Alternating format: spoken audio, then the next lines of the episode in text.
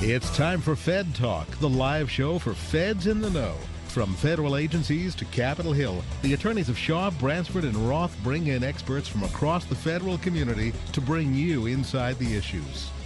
Fed Talk is meant to provide general information about legal issues. However, the views expressed in this program are not intended to provide legal counseling. Listeners are cautioned not to rely upon any statements made in resolving legal issues they may face, but instead to consult with their own attorney about specific situations. Attorneys are not engaged in providing legal services while appearing on the program and are not responsible in any manner for the consequences that may stem directly or indirectly from reliance on any statement made during this program.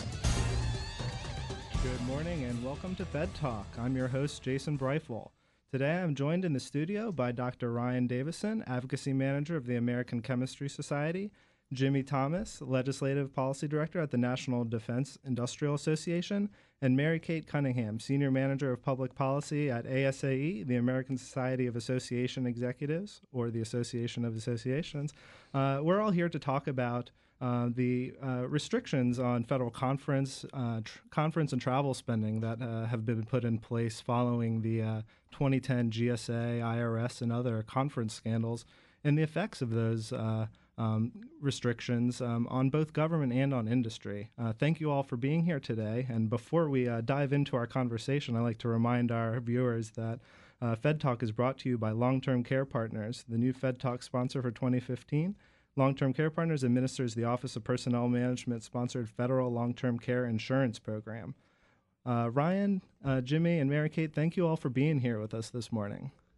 Um, before we dive in, um, I'd like you each to just uh, let our listeners know a little bit about your organizations and why this issue, restrictions on federal conference uh, and travel spending, um, are, are of importance to your members, uh, your industries, and, and to the extent that, that you contain government uh, employees as part of your membership, uh, some, some specific concerns that they may have. Um, Ryan, do you want to kick us off? Sure. Thanks, Jason. Um, So I work with the American Chemical Society. We're the world's largest scientific society. I think we have, right now have approximately one hundred sixty thousand members. We represent chemists, chemical engineers, and all related fields. In terms of conferences, we have two national meetings a year. We average about fifteen thousand attendees at each of those meetings. Most recently, we had a meeting in Denver, and about four hundred of those attendees uh, self-identified themselves as working in government. Uh, that that, I, that number is actually probably a little low because those are just who reported um, their profession. So really, we, we have two issues with limiting uh, travel for federal employees. And one is that the collaborative nature for science and research to advance, limiting the number of federal employees to attend a scientific meeting can really impede scientific progress because by nature, science is so collaborative. Uh, also, The the issue of requiring any information to be uh, publicly reported that occurs at a conference.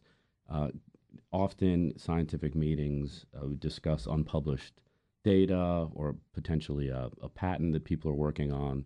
That could be counterintuitive to progress also to have to make that public. We, we understand the spirit of wanting to reduce wasteful government spending.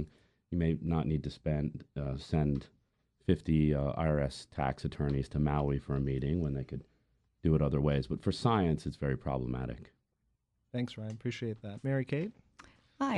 So Mary Kate Cunningham. I'm from the American Society of Association Executives.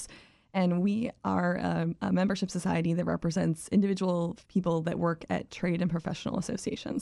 So we have twenty-one, twenty-two thousand members in fifty states and fifty countries.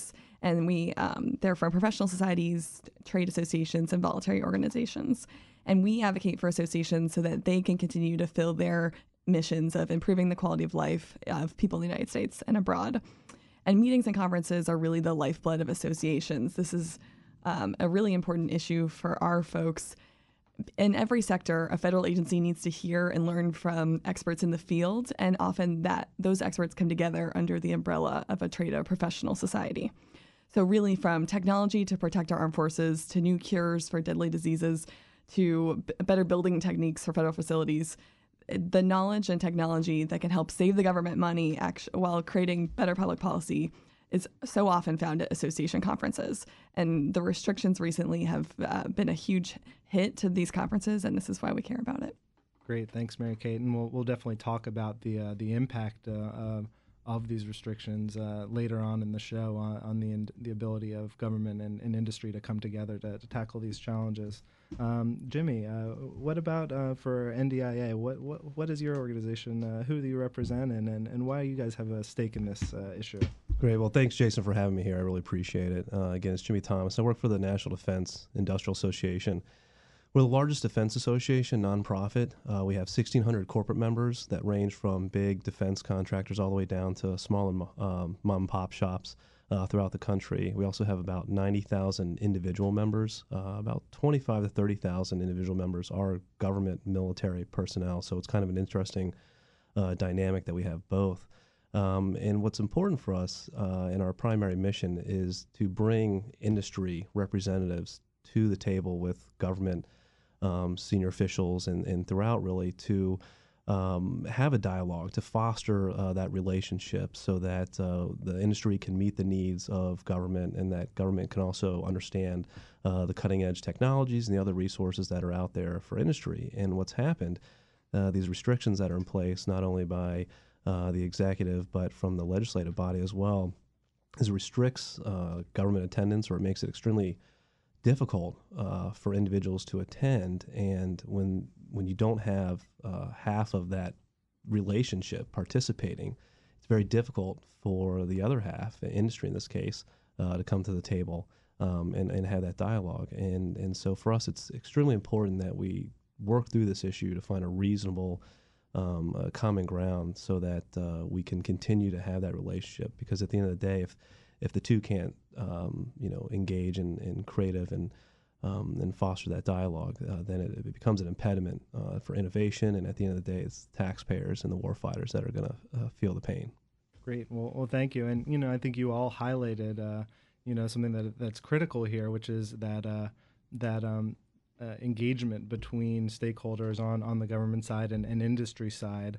Um, but but to take us back a step, we have to think about how we got here in the first place, which was uh, a couple federal conferences, which were, were you know agency events, um, particularly those held by the General Services Administration and the I R S in twenty ten.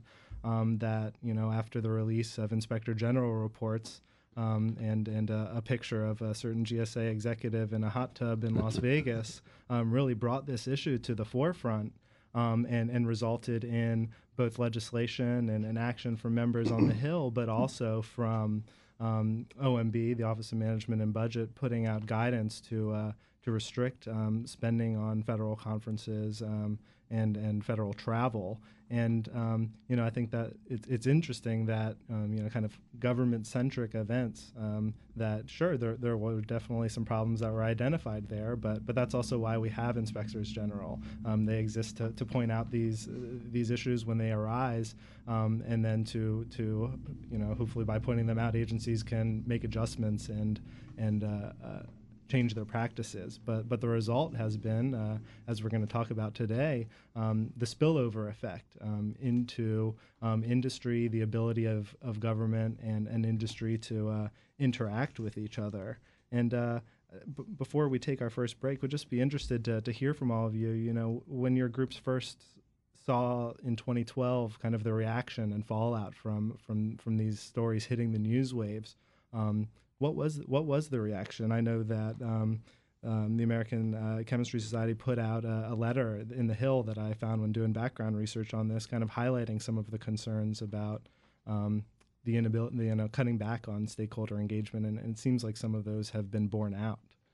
Well, I can tell you, uh, it's a little ironic because the agencies have not been flush with cash for some time, so it's not as if. Uh, The National Science Foundation or the National Institute of Health or Department of Energy is is is spending tons of money uh, sending people to conferences. They're they're tight. The budgets are tight now, so th- they were already um, restricting uh, their spending.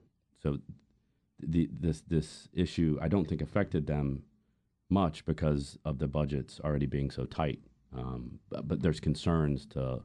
actually codify the O M B regulations, because mm-hmm. it doesn't appear that there's any real need to do that, because there's no violations of them. Sure. Yeah. And and for listeners who might not be familiar with the O M B regulations, in, in twenty twelve, they came out with uh, guidance to agencies that um, directed a thirty percent reduction from fiscal year twenty ten levels um, through fiscal year twenty sixteen on all travel spending. Um, and um, there's not a, a, a granularity in that travel spending that, that parses out whether that is travel to go to a conference, travel to go to a training, travel for your U S D A employee to go out and, and service a farmer out in the field in, in North Dakota. And uh, and because of that, we've uh, um, you know s- seen some some adjustments to that, and, and I know that O M B recently made uh, um, a tweak to that guidance that we'll talk about later in the show after our first break. You are listening to Fed Talk on Federal News Radio, fifteen hundred A M. We'll continue our discussion about federal conference and travel spending uh, after this break and a word from our sponsor. Make long-term care insurance part of your retirement plan. Long-term care is expensive, and it's not covered by traditional types of insurance plans. With benefits designed specifically for the federal family, the Federal Long-Term Care Insurance Program offers a smart way to help protect savings and assets and remain independent should you need long-term care services someday. Start planning for the future. Take the next step and visit L T C F E D S dot com today. That's L T C F E D S dot com.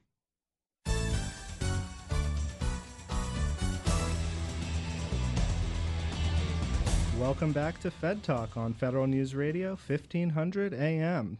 Today we're featuring a panel of guests representing diverse sectors from defense, science, uh, and associations across the board, uh, as well as government employees, talking about um, recent restrictions, um, both from the executive branch and from attempts from the legislative branch, um, to, to restrict federal conference and, and travel spending. Um, we know that the, the government has been on a, a tightening belt for the, the past few years. Um, but uh, as some of our guests have, have alluded to in our initial portion of the conversation, um, some of these restrictions might ha- be having some uh, unintended consequences, and, and actually some, uh, you know, perhaps actually adding some some costs to the uh, the situation.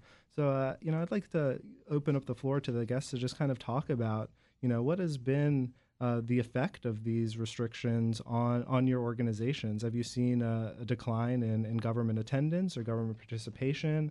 Are you uh, having trouble uh, dealing with agencies? Um, and, and just, you know, interested to, to hear your reaction from, from the front lines of, of how this has affected folks. Uh, Jimmy, do you want to kick us off? Yeah, absolutely. And uh, there's actually uh, been a significant impact that we've seen directly um, with our meetings. We put on about uh, ninety to one hundred uh, events a year, and they range from uh, small business meetings with our uh, industry Uh, members, uh, all the way up to large conferences with ten to fifteen thousand attendees. And uh, what we've seen, though, with these restrictions in place is the attendance has gone down. Um, and if you're an industry uh, person and you want to have or create a relationship uh, with a government entity, or you need better understanding of regulations that are impacting your particular company, um, and there's an event that's taking place, but those individuals aren't there, well, you're unlikely to attend, and um, at the end of the day, it's just uh, very problematic, uh, especially when you're trying to foster those relationships to provide better services to the government. Um, so we've seen a direct impact on those attendance uh, levels. Yeah. Great. Well, you know, I remember hearing a particular story about uh, um, an international event that I think was looking at kind of uh, you know, um, space technologies and, and defense in space. And, and, you know, we weren't able to send anybody from the Air Force or NASA or any of the other agencies that you would have hoped to have been there to that event. And uh, I remember reading the media reports that said it was really a, a shame, because the U S often is a leader in these events, and, and our absence um, there, uh, you know, kind of made the events uh, have less of a, a an impact because a, a major player wasn't at the table. And, and I also, real quick, want to point out that a lot of the restrictions that were put in place are, are very kind of arbitrary as far as the numbers or um, what meetings people can attend.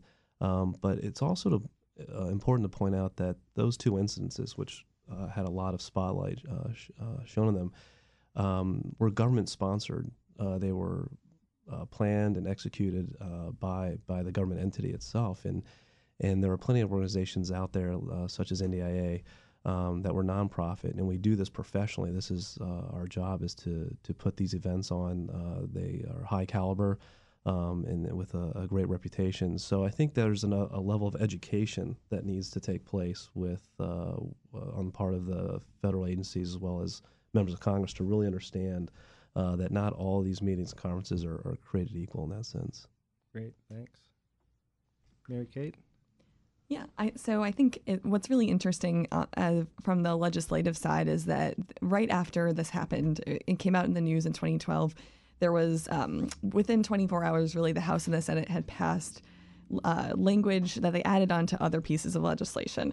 And that language included a ban once someone from a federal agency went off campus to meet with an outside group. For the rest of that fiscal year, no one else from that agency could go meet with that outside group. So sometimes we hear that, you know, the legislation from Congress won't actually really pass on this, but it, it really, we have to remind people that it really has. And luckily those were two separate pieces, so they weren't um, they weren't conferenced or signed by the president, but there's we're constantly concerned about the issue getting a lot worse with with further regulation. And it's also, we've discussed a little bit, it's um, the cost of regulation is is difficult. It's agencies are spending a lot of money to implement this. In the case of N I H, it's a quarter of their conference budget.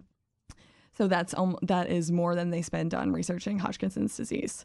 So it's it's created a, another piece of bureaucracy with the good intentions of uh, creating transparency. So we think there are ways to, to fix this and kind of make the situation better for everyone. Yes, to support what Mary Kate said, I think the uh, we need to encourage um, collaboration. Uh, the, the Department of Energy has reduced spending on travel, training, and conferences by thirty percent since twenty twelve. And specifically with science, it's so important to encourage scientists to meet in person. Uh, you just can't replicate that uh, over a telephone call or Skyping. Um, there's already so many obstacles to innovation in science and research. T- to add another one just doesn't really make sense to the scientific community, and hopefully to the larger community. Yeah. One, you know, I think, uh, Mary Kate, you raised an, an interesting point, which is, uh, you know, in the the quest to uh, to scale back the bureaucracy or rein in uh, perhaps wasteful spending, uh, we're actually having some seeing the unintended consequences of, you know, new bureaucracies that have been put in place at agencies to track this kind of spending.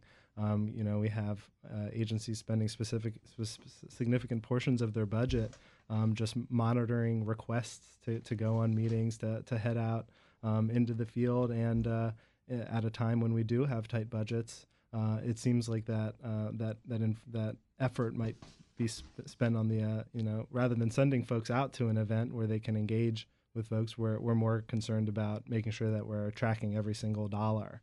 And uh, just didn't know if any of you wanted to, to weigh in on that and and, and it, how it's uh, tied in with uh, how your groups have addressed this issue or how it's affected your members who might be inside the government. I, so there's a the G A O has kind of came out with a report in, in March to highlight some of the concerns for the science and defense community, especially. Um, and so what's interesting is now, in one example, Los Alamos National Lab spent seven more than seven hundred thousand dollars to create a, a system that would help approve conferences. And I think that um, the Army has done a similar thing with a tracking tool. So there there's been a ton of money spent trying to. trying to go through the bureaucracy and streamline the process, and uh, it's frustrating because it's it's not it's not helping the situation at this point. And the, and, and that's actually a really good point because there's so many instances of this. Uh, you know, G A O has really done a, a great job at looking at this issue. And in another instance with the Naval Research Lab, uh, they found that um, they spent over nine thousand hours just on oversight-related activities, costing upwards of eight hundred fifty thousand dollars, and that's just to review the material. That's not an actual product or service that the government was acquiring, and that's not even uh, taking into account the high-level uh, review that, that was taking place of the same material that they spent nine thousand hours reviewing. So there's a lot of that waste, and going back to the other point that we talked about, um, uh, it's, it's appropriate to provide oversight on these issues and to be good stewards of uh, government uh, and taxpayer uh, money. Uh, but at the same time, it has to be done in a reasonable way that actually doesn't restrict or, or hamper innovation and collaboration. And when you're spending eight hundred fifty thousand dollars and nine thousand man hours to just review things, uh, that money could have been spent uh, better. And what we've seen is that there's actually been tra- federal travel spending has been reduced by three billion dollars compared with F Y ten levels. So o- the O M B regulations are very much working, and we think even the pendulum has swung too far. But to kind of review the regulations, the agencies are now can only spend seventy percent of F Y ten levels, and they have to keep those reduced budgets in place to F Y sixteen. There's also a series of uh, reporting requirements, and I think we've seen that they've worked uh, extremely well. We haven't, back to Ryan's point about how there haven't been these um, issues in the press anymore, and the I G's office has spent a lot of time uh, researching it to make sure. Yeah, and you know, one thing that I think is, is really interesting about this, um, earlier this year, the Association of Government Accountants, who, whose members include uh, inspectors general um, who are on kind of the audit side of things, um, put out a report on, on um, kind of top concerns uh, of that group, and they found that the uh, the push in Congress to to legislate oversight through the I Gs um, is has, has produced some of these negative uh, consequences for their own offices. Um, they, they said in that report, you know, our job is to find the the, the wasteful spending, b- bad practices, and, and areas that could be improved. Um, you know, we don't need Congress to tell us to look at conference and travel spending across the board at every single agency. We don't need them to tell us to look at government charge card use at every agency. Sure, there are problems at specific agencies and, and certain instances with these issues, but d- but mandating us to spend I G time on these issues when th- that might not actually be a problem at a particular agency, you know, is is creating a, a burden on, on the I Gs themselves that is a, a burden in addition to the the staff time that, that agency employees are already spending themselves on on these issues. Um, and and conducting the oversight and the, and the reviews. Right. This is a good political talking point to say, well, we've saved all this money, but I, we're not convinced the problem actually exists even. I, so, yeah, yeah. There, there's a. You, it's hard to quantify the the cost of not having scientists meet and the research that comes out of those conferences, and the same in the defense community. There are there are unintended costs to this as well. And it's um, it's it's very concerning for a host of um, of industries. And and to that point, um, it's really easy to look at budget sheets and to look at numbers and to see where things are going. But what we what we're starting to see now, and you see that in articles being written in the Post and elsewhere, um, are the the certifications and the credentials that engineers and scientists need to have um, to uh, stay uh, in their position.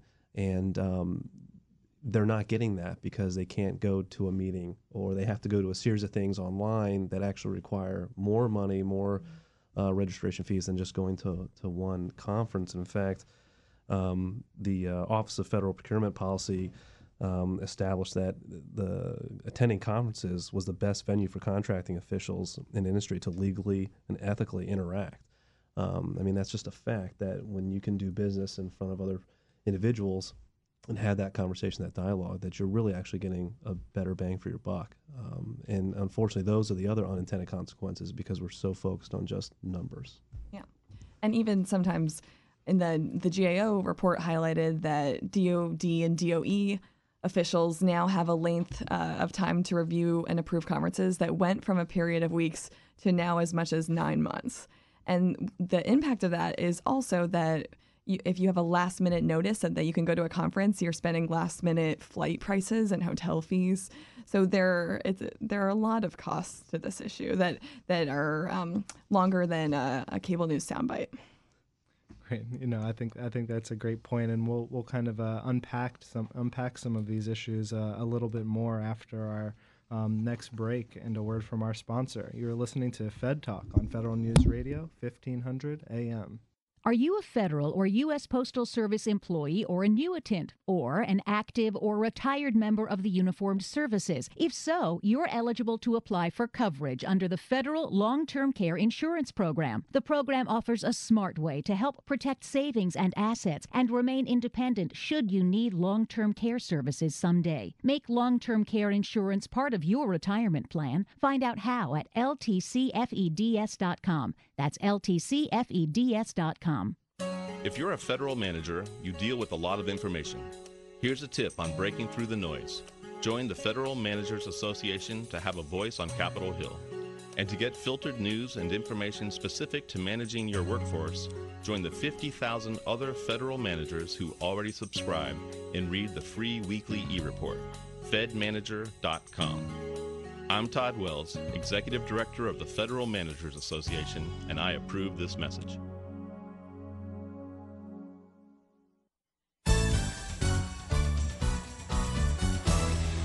Welcome back. You're listening to Fed Talk on Federal News Radio, fifteen hundred A M. I'm joined this morning by Mary Kate Cunningham from the Association of Associations, uh, Jimmy Thomas from the National Defense Industrial Association, and Doctor Ryan Davison from the American uh, Chemistry Society.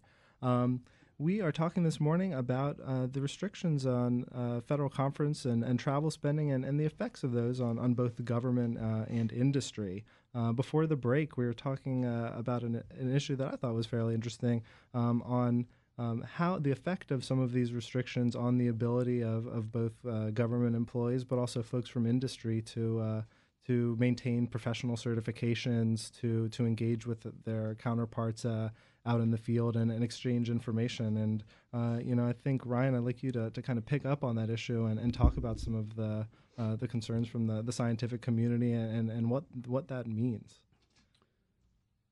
Uh, thanks. So, what we're trying to do really is uh, educate um, lawmakers and their staff about how the spirit of reducing wasteful government spending is important, but how negatively it affects the scientific community. And um, the the Oversight Committee has been looking into this, and we were fortunate enough to have, for a long time, a true champion of science in Congress, Congressman Rush Holt, who is now the head of the triple A S. And they had a hearing in twenty twelve, and Congressman Holt, as a, a uh, accomplished physicist, was able to explain firsthand the importance of collaborative science to uh, the members of the Oversight Committee. And w- with his absence now, we're concerned just about educating um, uh, members of Congress and their staff about how, of course, wasteful government spending is bad, but it's very negative in terms of the collaborative nature of science. So um, that's what we're doing right now. Great. And I think, you know, you raise an, an interesting point. Um, and uh, as two former Hill staffers, Mary Kate and Jimmy, uh, we were talking on the break about how sometimes staffers and members are are looking through budgets when they're trying to find, you know, where to invest the, the government's dollars. And sometimes you just read the the title of a, of a certain line item and say, maybe we don't need that, but but you don't fully understand um, what's underneath of that that line item. And didn't know if you could uh, explain that that process or, or kind of some of the thinking there. And, and now that you're on the other side, um, you know, how, how do you go about explaining those those the, that kind of information to to lawmakers? And, and like Ryan said, this is uh, really an educational effort Um, to push us past the, the, the kind of political talking point that, that Mary Kate brought up. I think that's uh, it's an interesting uh, dynamic because um, education really is critical to this this piece. And unfortunately, especially leading up to the incidents uh, with the, the two federal agencies, there wasn't much understanding of conference policy and how um, uh, agencies went about hosting or just attending things. And so you have this blow up, and, and things move very quickly on the Hill, uh, and sometimes it's it's guided by what's in the news. And so it's easy for uh, uh, staffers and members to look at this, and, and rightfully so. It's a, it's a problem, and it was definitely an abuse of the system. Um, but uh, what happens is, you, without understanding the complexities of the issue, it's easy to go look at numbers and just say slash, just like O M B coming out and saying reduce travel costs by thirty percent. Well, why thirty percent? How does that actually fix the problem? Then compound that with sequestration, and that becomes very problematic. Um, so it's really important for our associations and groups to really engage with members and the staff to let them understand, um, you know, what it is, uh, not only about the issue, but what services we provide and how it actually impacts industry, um, how it impacts federal workers.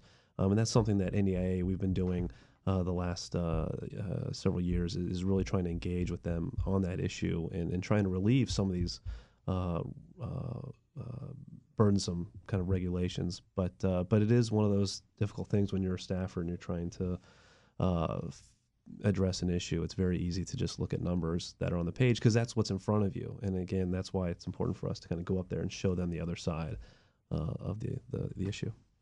Yeah, I, I definitely agree with that. I think the three of us are on the Hill a lot talking about this. And once you have that conversation with the staffer and you explain the way that this that this regulation is really working, I think there's kind of a, a moment of revelation a lot of times, because our, our concern is that our members are having an increased difficult time interacting with federal officials. And in many cases, the regulators now aren't able to speak to the people that they're regulating. And a lot of this happens at association conferences. Our folks are able to say, this is how this is working on the ground, and this is these are the problems that we have with it.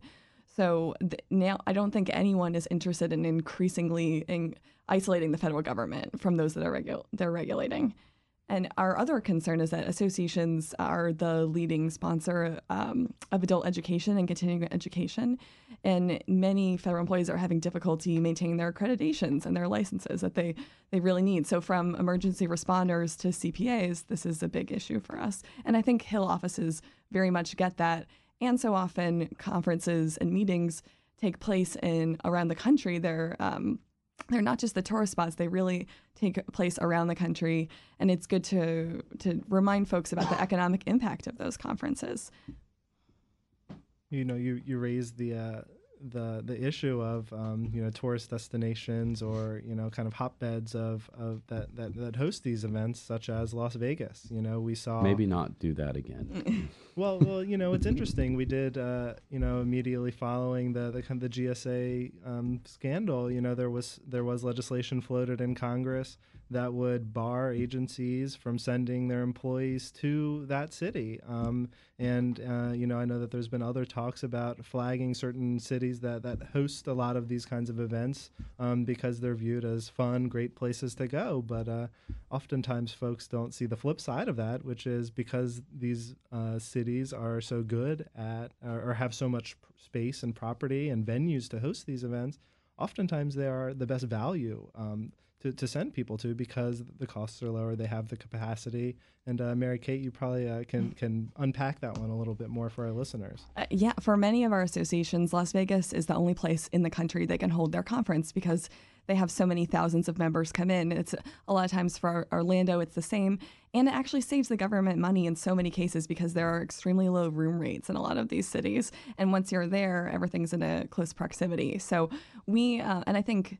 Some of Senator Heller has introduced um, amendments to a lot of this legislation saying don't blacklist any tourist locations, perceived tourist locations, because there are so many positives. Again, it's just there. Um, it's not a talking point. There's there's more thought behind this issue.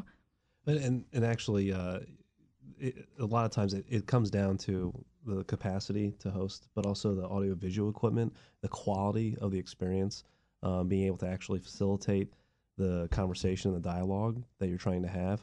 Um, the Washington Post highlighted this earlier in, uh, in the year with an article where a federal employee was trying to um, att- send employees out to a conference, um, and it was, uh, I can't remember what city, but it had a casino in it, and so they weren't able to go just because there was a casino there. Um, so they wound up having to go up the road to a smaller venue that didn't have the quality of equipment. So the attendees went to a, a lesser quality event uh, just because there was a casino that has actually nothing to do with federal spending, mm-hmm. but it was just the the visual, right? And that's kind of one of the issues that we have to get around is understanding what is a real issue and what's not a real issue. Absolutely. And, and you know, I think in, in today's environment, it really can be very difficult um, for folks to, to distinguish uh, fact from reality or, or a talking point from, from what's really happening on the ground, especially when oftentimes um, the general public is only hearing um, those little sound bites that that are coming through about lavish conference in Las Vegas. Let's make sure that no no feds go there. Let's make sure that we don't have any meetings there in the future. Um, and, uh, you know, part of the, the argument against that has been, you know, well, why don't we just take all of these meetings digitally or or, or take them to uh, the internet? Um, what's what's the response from, from your groups to, to that, that um, response?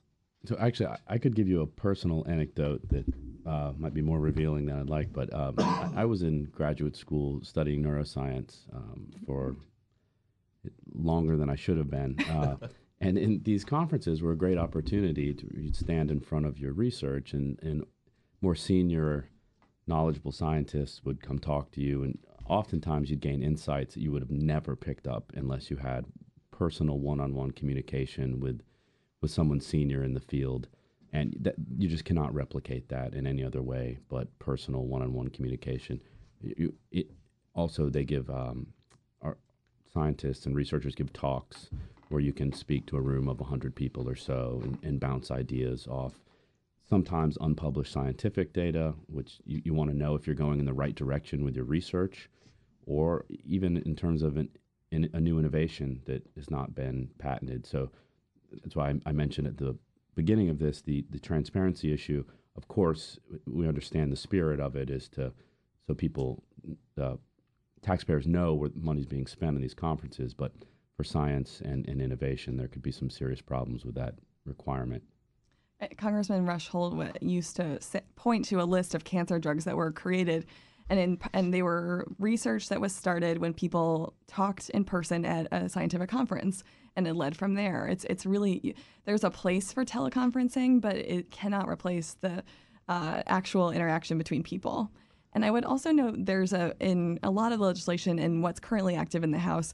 There's a um, you have to do a cost-benefit analysis between a teleconferencing and an in-person, and it do, it's not clear how you do that. And O M B doesn't know how to do that, so that's another uh, something to flag with issue with this regulation. And the scientific community is a, is a big part of this, but also in the D O D side uh, with uh, acquisition and market research. That's another big piece of where you have to be able to go out and look at products and to to understand what that that uh, innovative uh, technology is, what that platform is, uh, whether it's a cyber, whether it's uh, aircraft or uh, anything else. And um, it, it increases um, competition as well when you have other companies coming together and, and seeing what's out there. But it's the best place for one government person to, to go to a location and to really look at a broad spectrum of technology and innovation that's out there to conduct the proper research.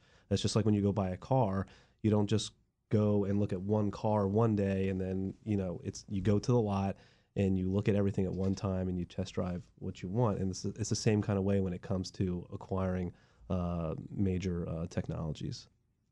Absolutely. And, and, you know, I think part of what might get lost in all of this is is the uh, significant impact that, that federal investment in, in research, both that is pr- produced by federal employees, but also research that's going on in the private sector. And I'm um, interested to the extent that, that you know, some of this these restrictions might be impacting negatively that, that engagement of of pushing forward new ideas, new new industries, new products that Um, would have a positive economic uh, impact on, on our society. You know, we talk about doing a cost-benefit analysis for whether you should teleconference or go to that meeting, but uh, it seems in in the bigger picture for this issue, we're not necessarily thinking about that cost-benefit analysis of, well, what if we do invent the drug that's going to um, cure cancer? What is the economic benefit to our society of that? And if we're cutting off the ability to um, have these interactions between government and industry and other stakeholders, you know, what are the true costs there? And it doesn't seem like um, we're really fully capturing that um, as part of this debate because we're only looking at um, the near-term front-side cost. It, the um, there was an interesting thing that came up the other day. Uh, the private sector uh, spends more money on innovation and research both in the United States and throughout the world, uh, than the government does. And when you restrict this dialogue and this collaboration, what you're actually doing is you're restricting government from taking advantage of the innovation um, that's already taking place in the private sector. And uh, uh, it's extremely important that um, uh, government officials have access to that, whether it's through meetings or, or conferences. They, they need to be able to get out there and, and talk and, and have that uh, dialogue. I think one point that G A O and, and agencies have brought up is that we're losing our scientific edge as a country, because if we can't get American scientists from the government to present, foreign scientists have been filling the void. And I think that's a that's a huge problem. Ryan, do you want to weigh yeah, in on that? Yeah, I don't even want to start on this issue. um, any new obstacles to science and research, it's already so challenging to be a successful researcher in the United States right now. Um, it just makes no sense. We're getting beaten badly by uh, other countries understanding the need to invest in, in research and innovation. Does that message have uh, any traction up on the Hill? Do they say, yeah, we get it, but but we got to worry about the dollars we're spending right now? Of, of course, no one would publicly say they're against science or research, but often you could ask to rank, you know, your top five or ten priorities, and it's not in the top few on, on uh, a member of Congress list.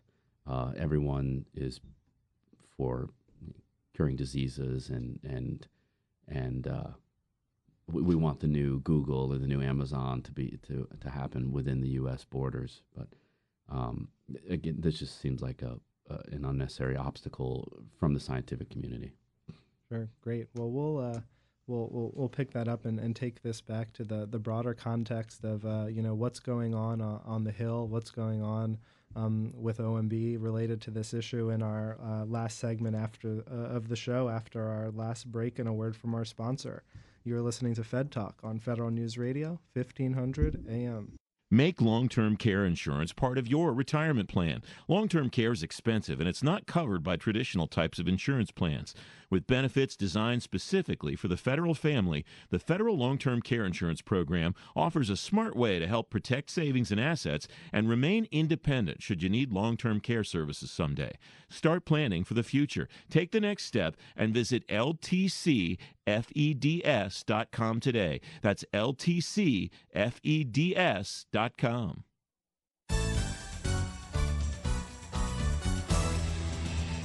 Welcome back to Fed Talk on Federal News Radio, fifteen hundred A M. We're entering the last segment of our show where we're talking about the effects of uh, federal conference and, and travel uh, restrictions um, with a, a panel of uh, guests representing the uh, the scientific, defense, and uh, associations community. Um, And, uh, you know, we before the break, we, we left off kind of talking about where the situation is with regards to these issues um, up on Capitol Hill, as well as within the uh, administration in terms of uh, guidance coming out of the Office of Management and Budget.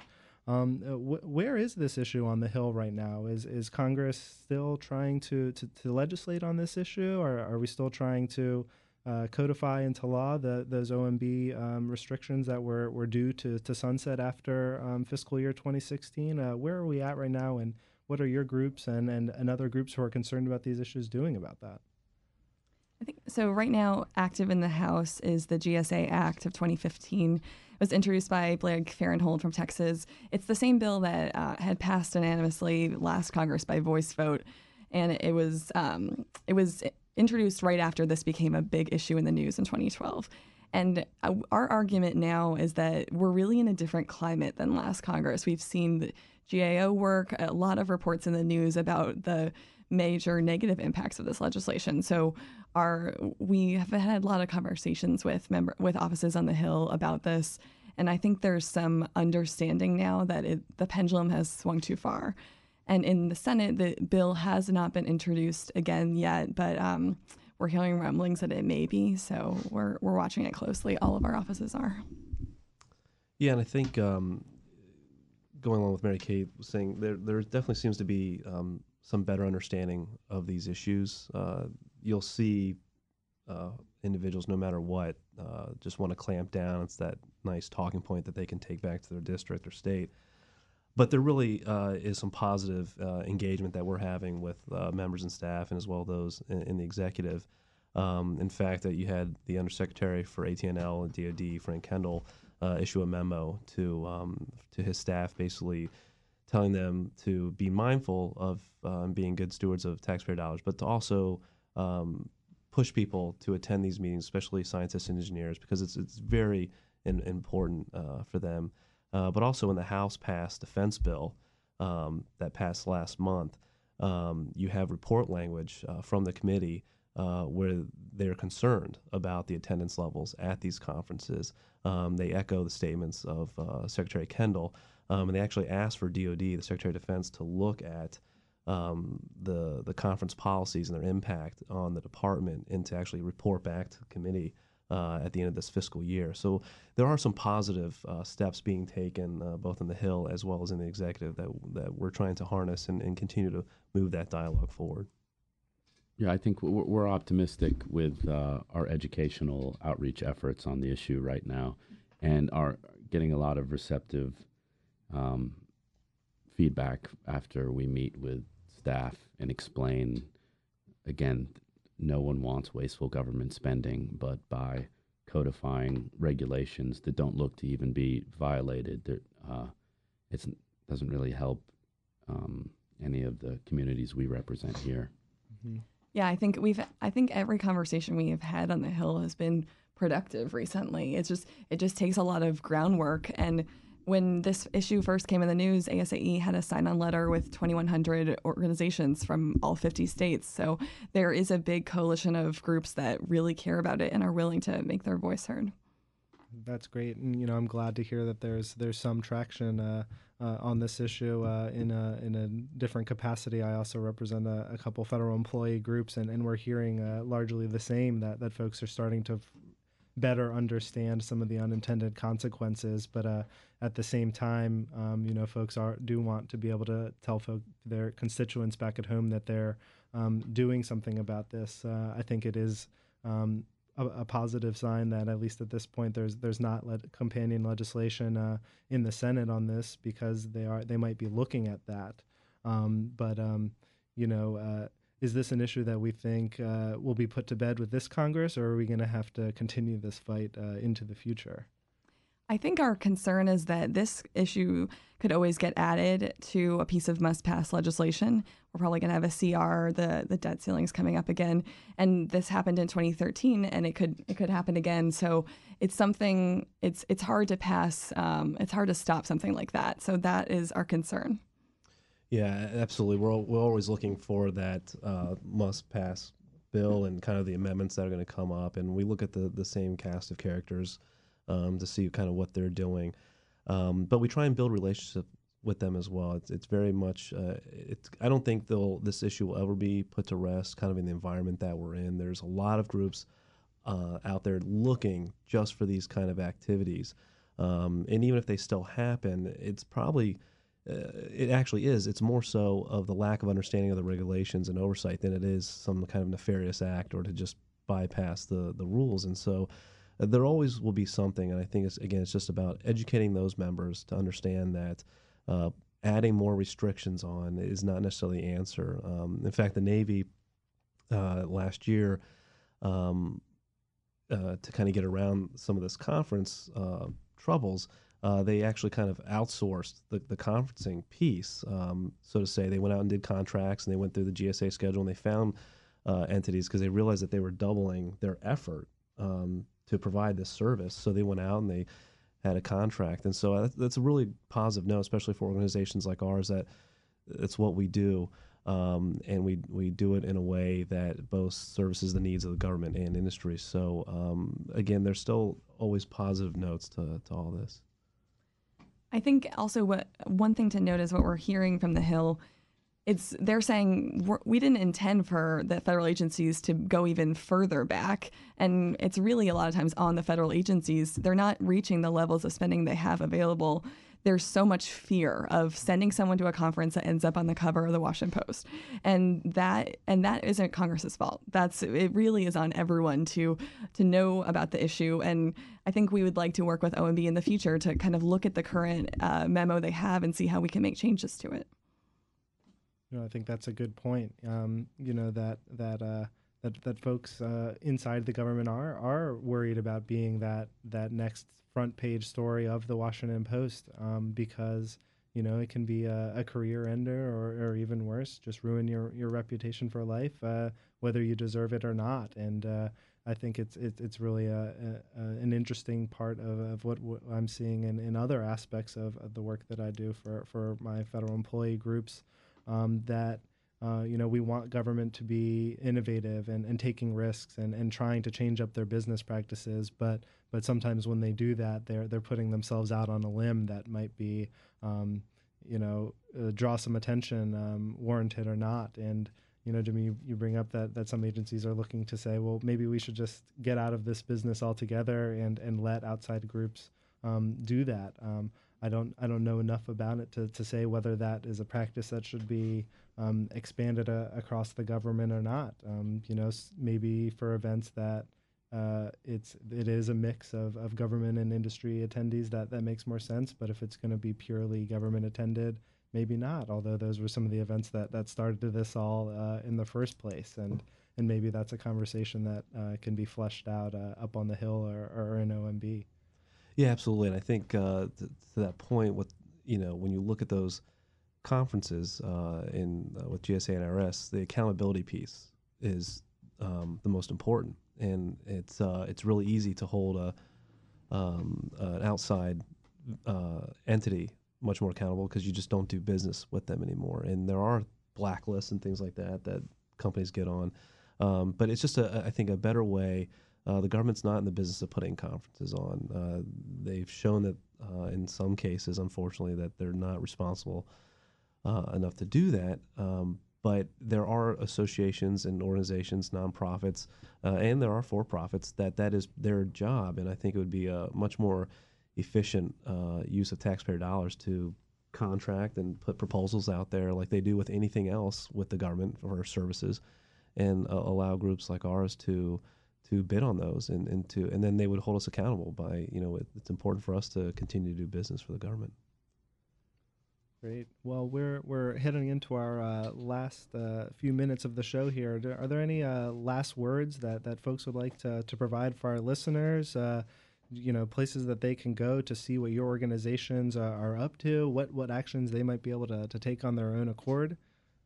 Uh, sure. I think we've covered the issues pretty well, but I'll make a plug for the uh, American Chemical Society. Um, we, we have a legislative action network, and we uh, I'd encourage people to go to our website and uh, find find where that is and sign up for it. We um, w- when there's an issue relevant to uh, scientists or researchers, we we'll, we send emails out to to the uh, people on that list. And, and what's try- that website? Uh, A C S dot org, I believe. Just Google American Chemical Society. All right, perfect. Does anyone actually type in websites? It is A C S dot org. Okay, yeah. And I would add uh, the power of A is A S A E's kind of industry advocacy campaign about how associations are making a better world, and we we cover a lot of this on our website and under our news section. We are, and we have um, a lot of our sign-on letters and and what is happening on the Hill. And I would just say, from N D I A's perspective, uh, if they could, if people are interested in letting their lawmakers know about these issues and, and to show some opposition or concern about measures that are being taken. Um, but uh, for those that are in the federal government uh, and industry, um, to know that it's okay to go to conferences and to travel, and um, they shouldn't shy away from, from doing these things that are professionally uh, good for themselves, but as well as the, the government. Great. Well, uh, I'd like to thank our guests again, uh, Mary Kate Cunningham from A S A E, Jimmy Thomas from N D I A, and Doctor Ryan Davison from A C S. Uh, thank you all for, for being here with us today. I uh, appreciate the conversation, and uh, hope our listeners have a great rest of the Friday and a great weekend. Thanks, everybody.